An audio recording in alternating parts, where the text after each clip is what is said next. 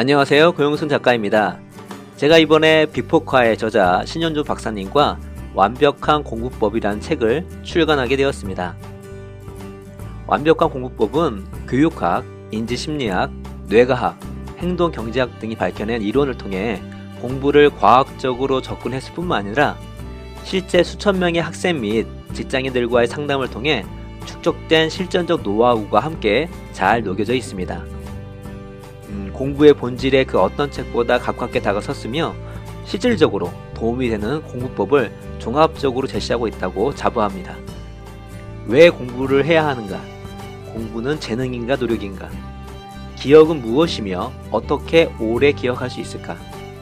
영어 듣기, 읽기, 말하기, 쓰기는 어떻게 공부해야 하는가? 목표가 왜 중요하며 어떻게 하면 효과적인 목표 설정을 할 수 있을까? 시험 불안은 어떻게 극복할 수 있을까?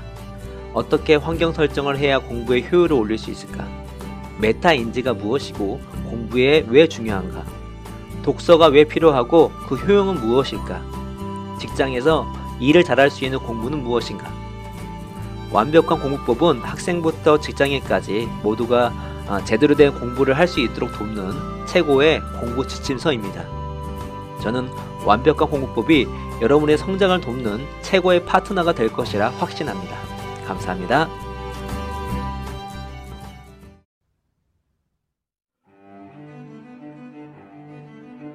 꾸물거리는 버릇은 기회의 천적이다.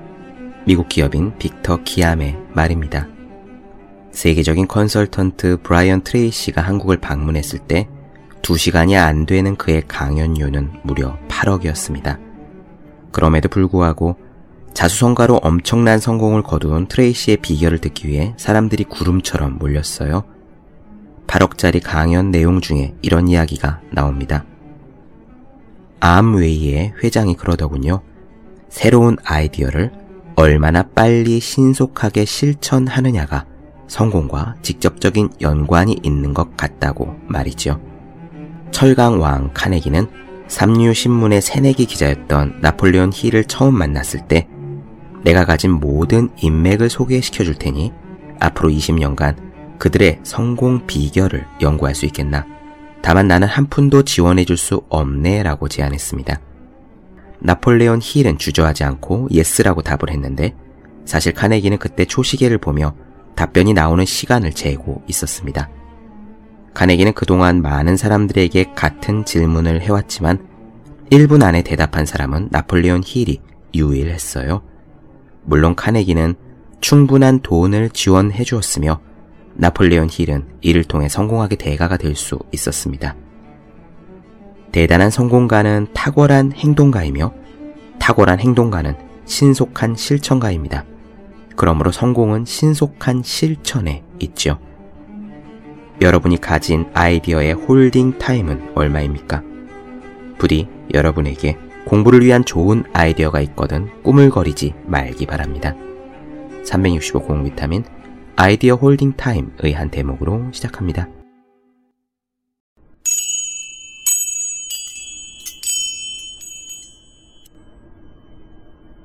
네, 안녕하세요.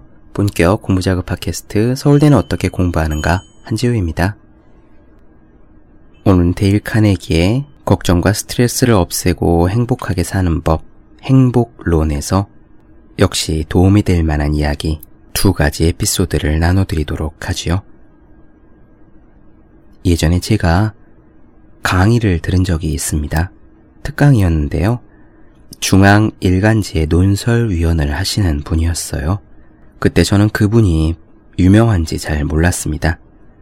나중에 알고 보니까 인간 경영 그리고 컨텐츠에 대한 책들을 많이 내셔서 여러 권이 베스트셀러가 되었고요. 텔레비전에도 나오시고 무척 유명한 분이 되셨습니다. 어쨌든 제가 들었던 그 1시간짜리 강의에서 기억 남는 것이 하나가 있어요. 제너럴 일렉트릭사의 잭 웰치 회장 있지 않습니까? 그분이 잭 웰치의 이야기를 하셨는데 이잭 웰치는 사실 그 당시에 굉장히 유명한 세계적인 CEO였습니다. 2000년대 스티브 잡스가 10년 동안 최고의 CEO에 뽑힌 사람이었다면 그 전 10년은 G의 잭 웰치였던 거죠. 그런데 잭 웰치가 평상시에 가장 강조하는 것, 그리고 스스로에게 되뇌인 말이 한 가지 있었답니다. 뭐냐면요. Be yourself. 너 자신이 되어라. 잭 웰치는 그렇게 커다란 조직의 수장을 맡으면서 항상 자기 자신이 되는 것, 그것을 잊지 않도록 노력했다고 합니다. 오늘 데일 카네기도 같은 이야기를 드리려고 해요. 다른 사람이 되려 하지 말라. 자기 자신을 사랑하라. 우리는 다른 사람이 될 수도 없으며 다른 사람이 했던 방식을 따라하는 것으로서는 최고가 될 수 없다라고 말입니다. 이야기 시작해 보겠습니다.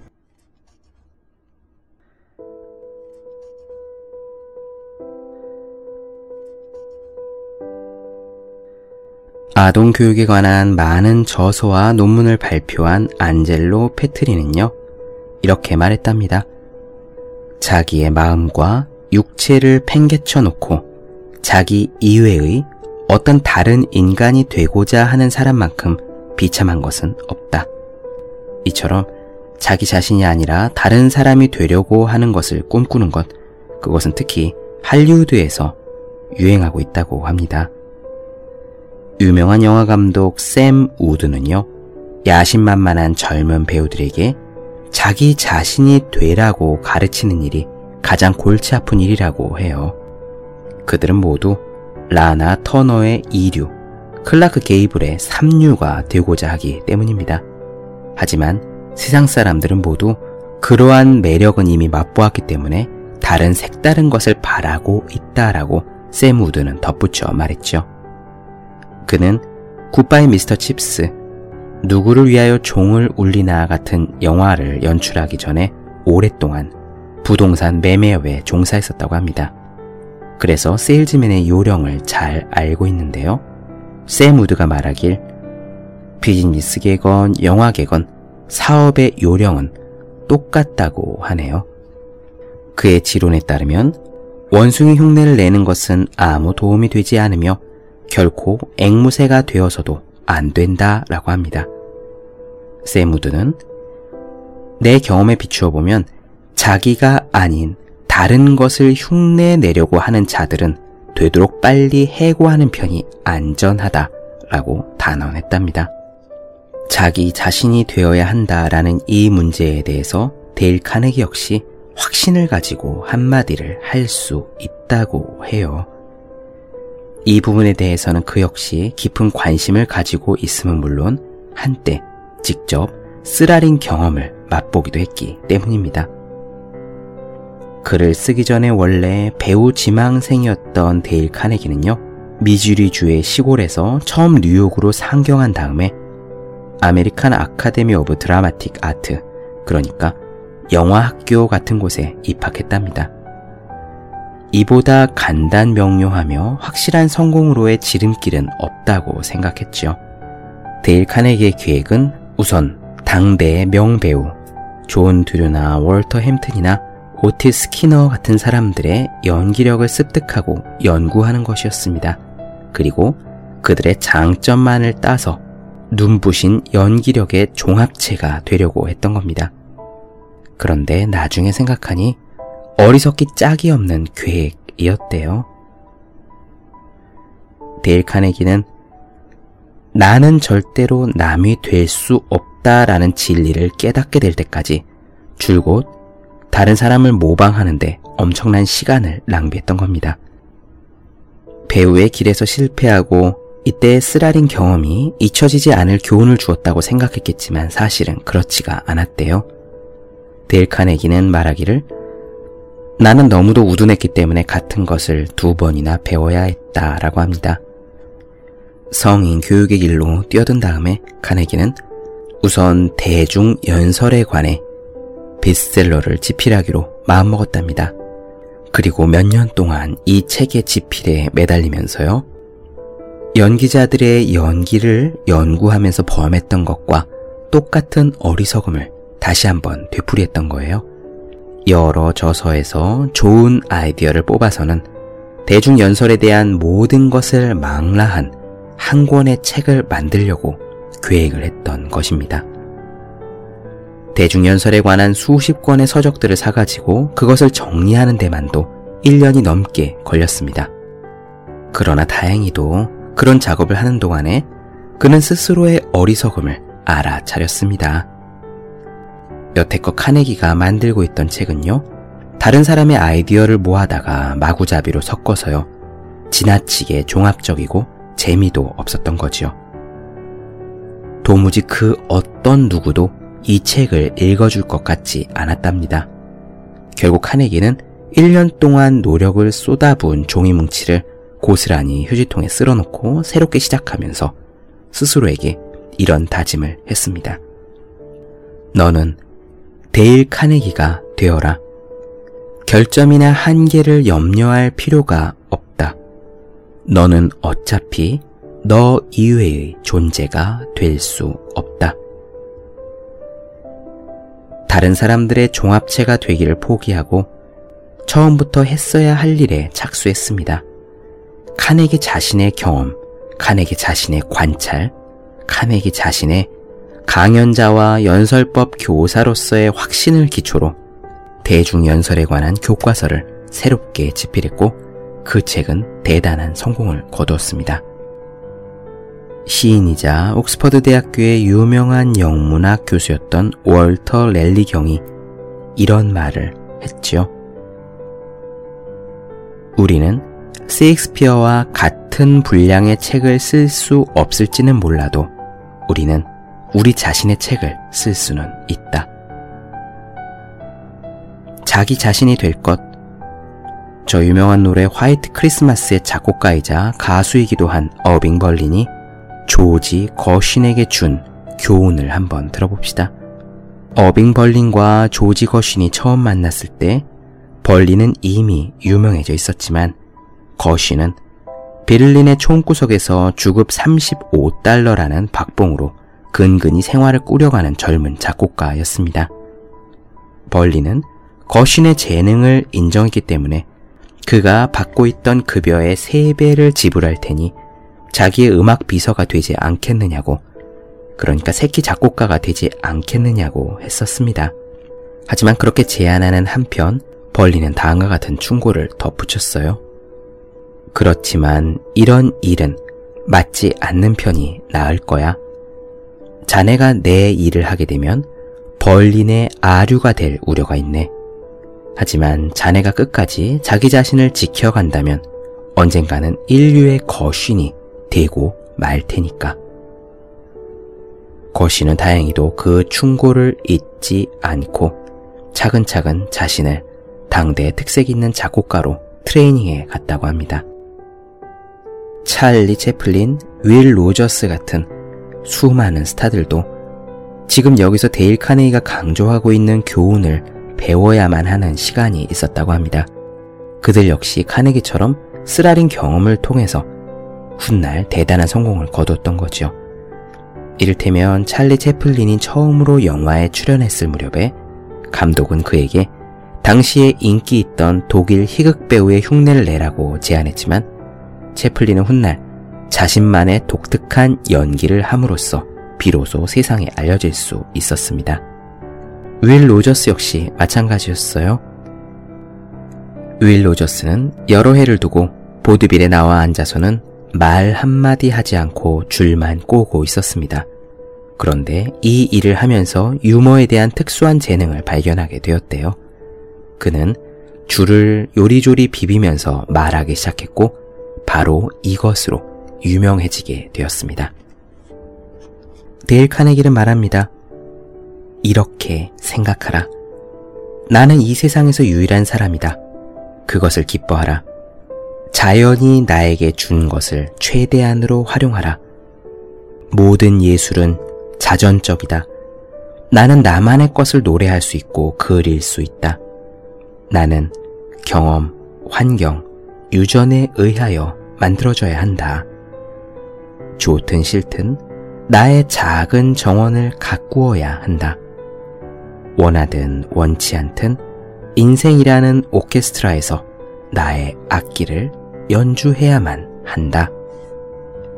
그러면서 데일 카네기는요, 시인 더글러스 말록의 아름다운 시를 언급합니다. 이 시 읽어드리면서 자기 자신이 되어라 라는 에피소드 부분은 마무리하도록 할게요. 이어가겠습니다. 그대 만일 저 언덕의 소나무가 되지 못할진데 산골짜기에 잡목이 되어라. 그러나 여울가에서 가장 아름다운 나무가 되어라. 덩굴이 되어라. 나무가 아니거든.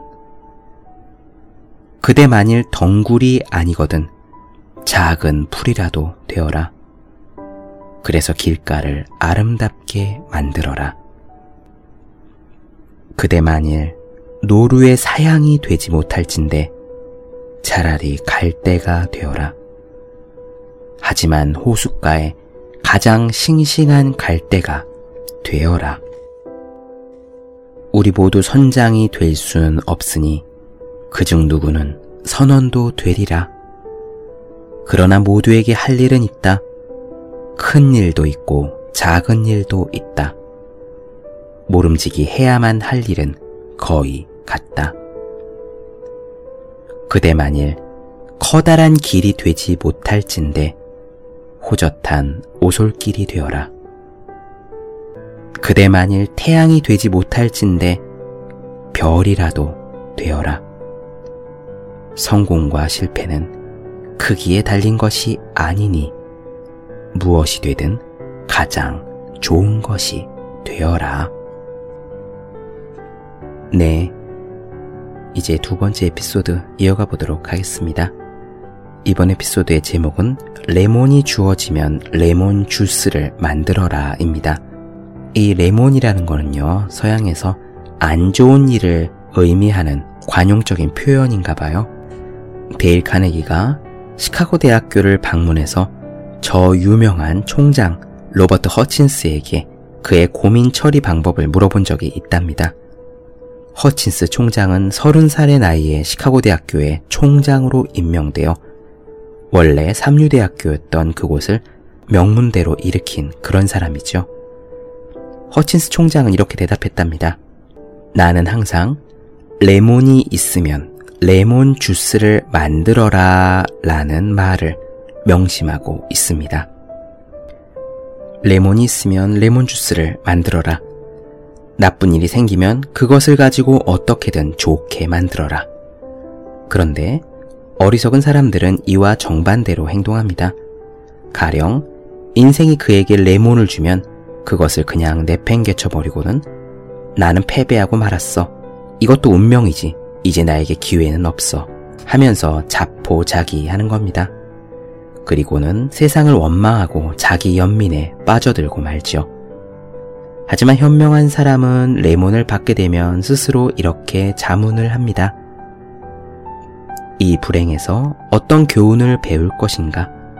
어떻게 하면 이런 상태를 개선할 수 있을까? 또 어떻게 하면 이 레몬을 레몬 주스로 만들 수가 있을 것인가?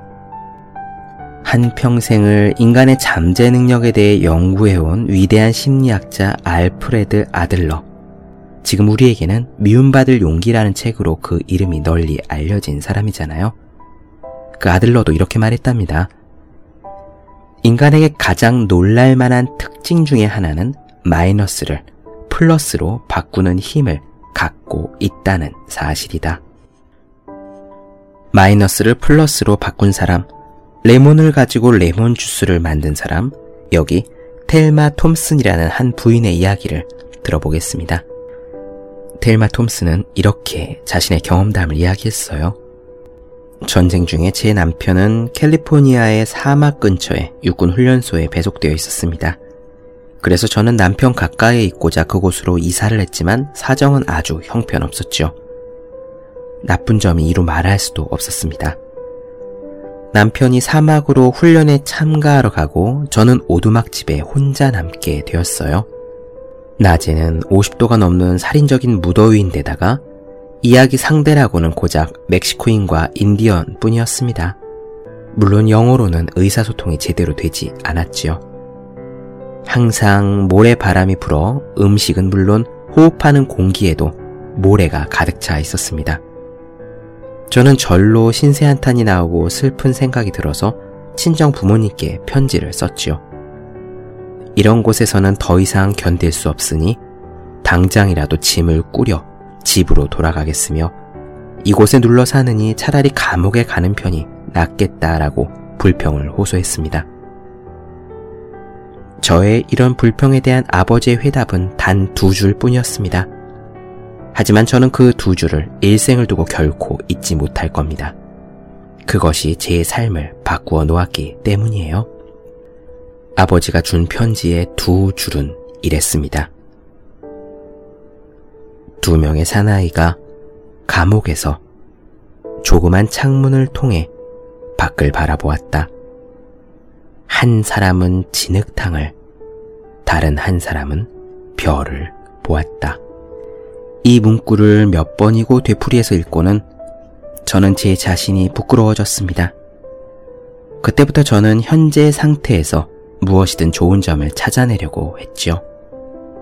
별을 찾으려고 했던 겁니다. 그래서요, 원주민과 친구가 되기로 했습니다. 그들이 보여준 반응은 무척 놀라운 것이었어요. 제가 그들의 물건이라든가 도자기 같은 것에 대해서 흥미를 보이면 그들은 여행자에게는 팔지도 않던 소중한 것들을 이것저것 마구 선물하는 것이었습니다. 또 저는 선인장, 난초, 여수와 나무 등 그곳에만 있는 식물들을 연구하기 시작했습니다. 모르모트에 대해서도 조사를 해보고 사막에 지는 해를 유심히 관찰하기도 하고 100만 년 전에 사막이 바다의 밑바닥이었을 무렵에 존재했을 듯한 조개 껍질을 찾아보기도 했습니다. 도대체 무엇이 저를 그렇게 변화시켰을까요? 사막은 변함이 없고 인디언도 달라진 것이 없습니다. 그렇다면 무엇일까요? 당연히 제가 변한 것입니다. 저의 마음가짐이 달라진 것입니다. 저는 비참했던 일상을 제 생에서 가장 즐거운 모험으로 바꾸어 버렸습니다. 날마다 새롭게 발견한 세계에 자극받아 흥분을 했죠.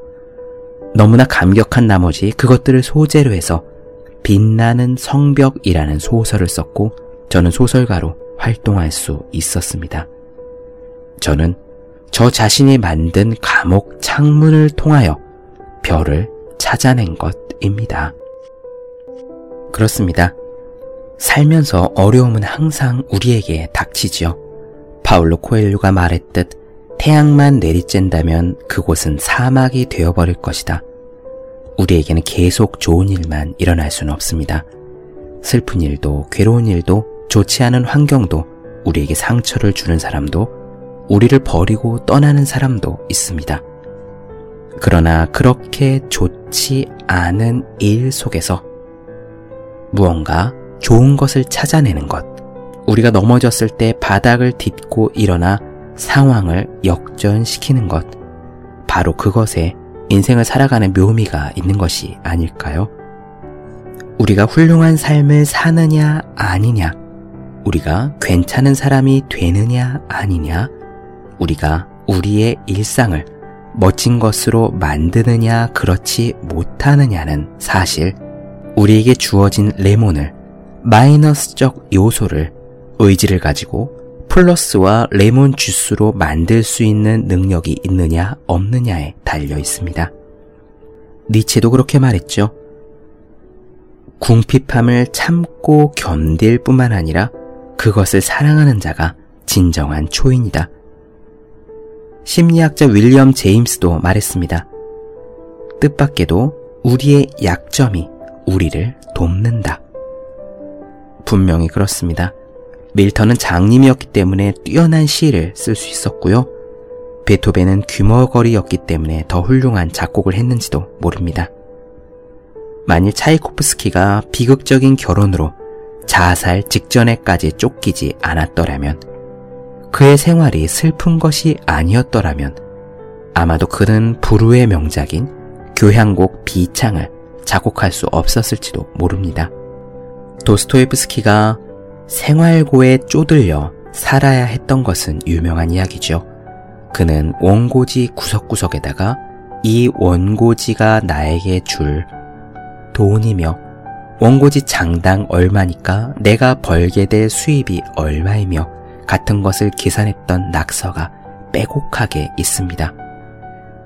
그는 먹고 살기 위해서 더 부지런히 글을 써야 했고 더 많은 양의 원고를 남겨야 했으며 그 덕분에 그는 인류에게는 정말 다행히도 까라마조프가의 형제들 죄와 벌 같은 유명한 작품들을 그렇게 두꺼운 책들을 무수히 남길 수 있었던 것입니다. 만일 내가 심각한 병에 걸린 환자가 아니었더라면 그처럼 많은 일들을 성취할 수 없었을지도 모른다. 이것은 자기의 약점이 오히려 도움이 되었다는 사실을 고백한 찰스 다윈의 말입니다.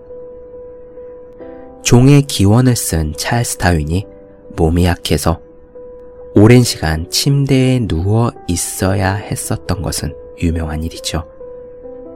그는 그 시간 동안 사색을 함으로써 자기 자신의 연구를 더 심화시킬 수 있었던 겁니다.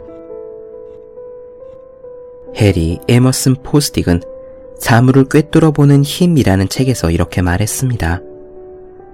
스칸디나비아에는 폭풍이 바이킹을 만든다라는 속담이 있으나 이것은 우리의 생활에 대한 일종의 격려로 받아들일 수 있다.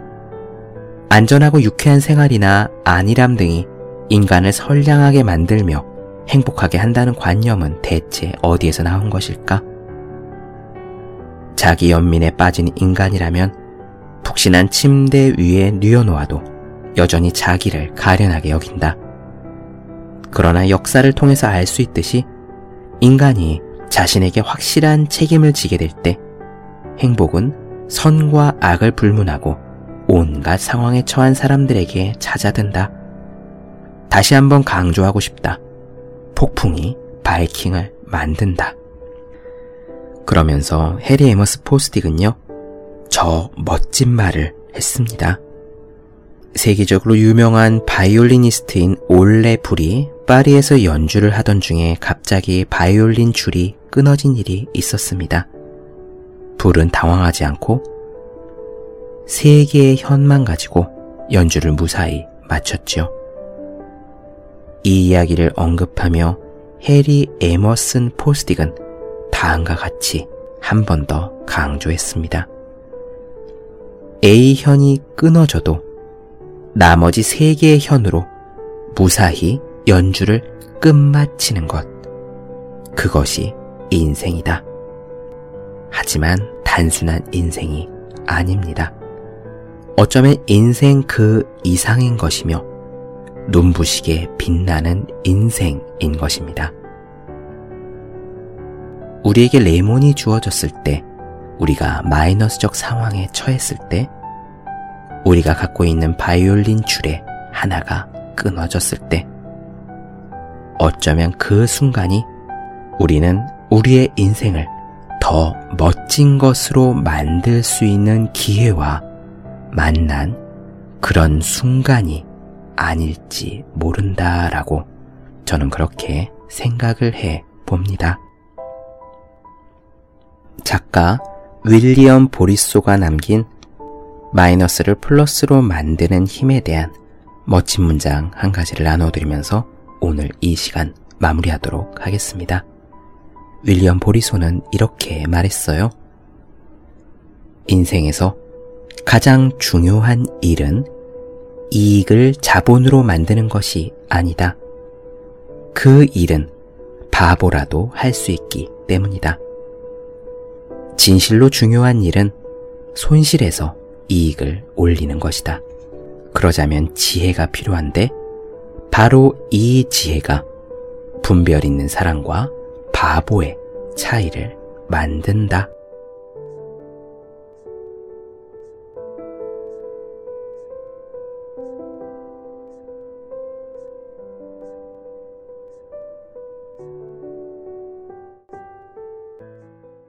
네, 본격 공부자극 팟캐스트 서울대는 어떻게 공부하는가?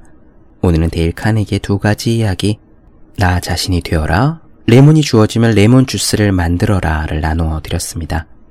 더 많은 이야기가 궁금하신 분들, 질문사항 있으신 분들은 제 네이버 블로그 허생의 즐거운 편지, 다음 카카오 브런치 한재우의 브런치, 인스타그램에서 해시태그 서울대는 어떻게 공부하는가를 검색해 주시면 되겠습니다. 또 매일매일 공부하시는 분들, 여러분 주변에 매일매일 공부하시는 그분들을 위해서요. 하루 한 페이지씩 읽고 공부할 의욕을 북돋는 책, 보기만 해도 공부하고 싶어지는 365 공부 비타민을 선물해 주시면 좋겠습니다. 오늘은 여기까지 할게요. 저는 다음 시간에 뵙겠습니다. 여러분 모두 열심히 공부하십시오.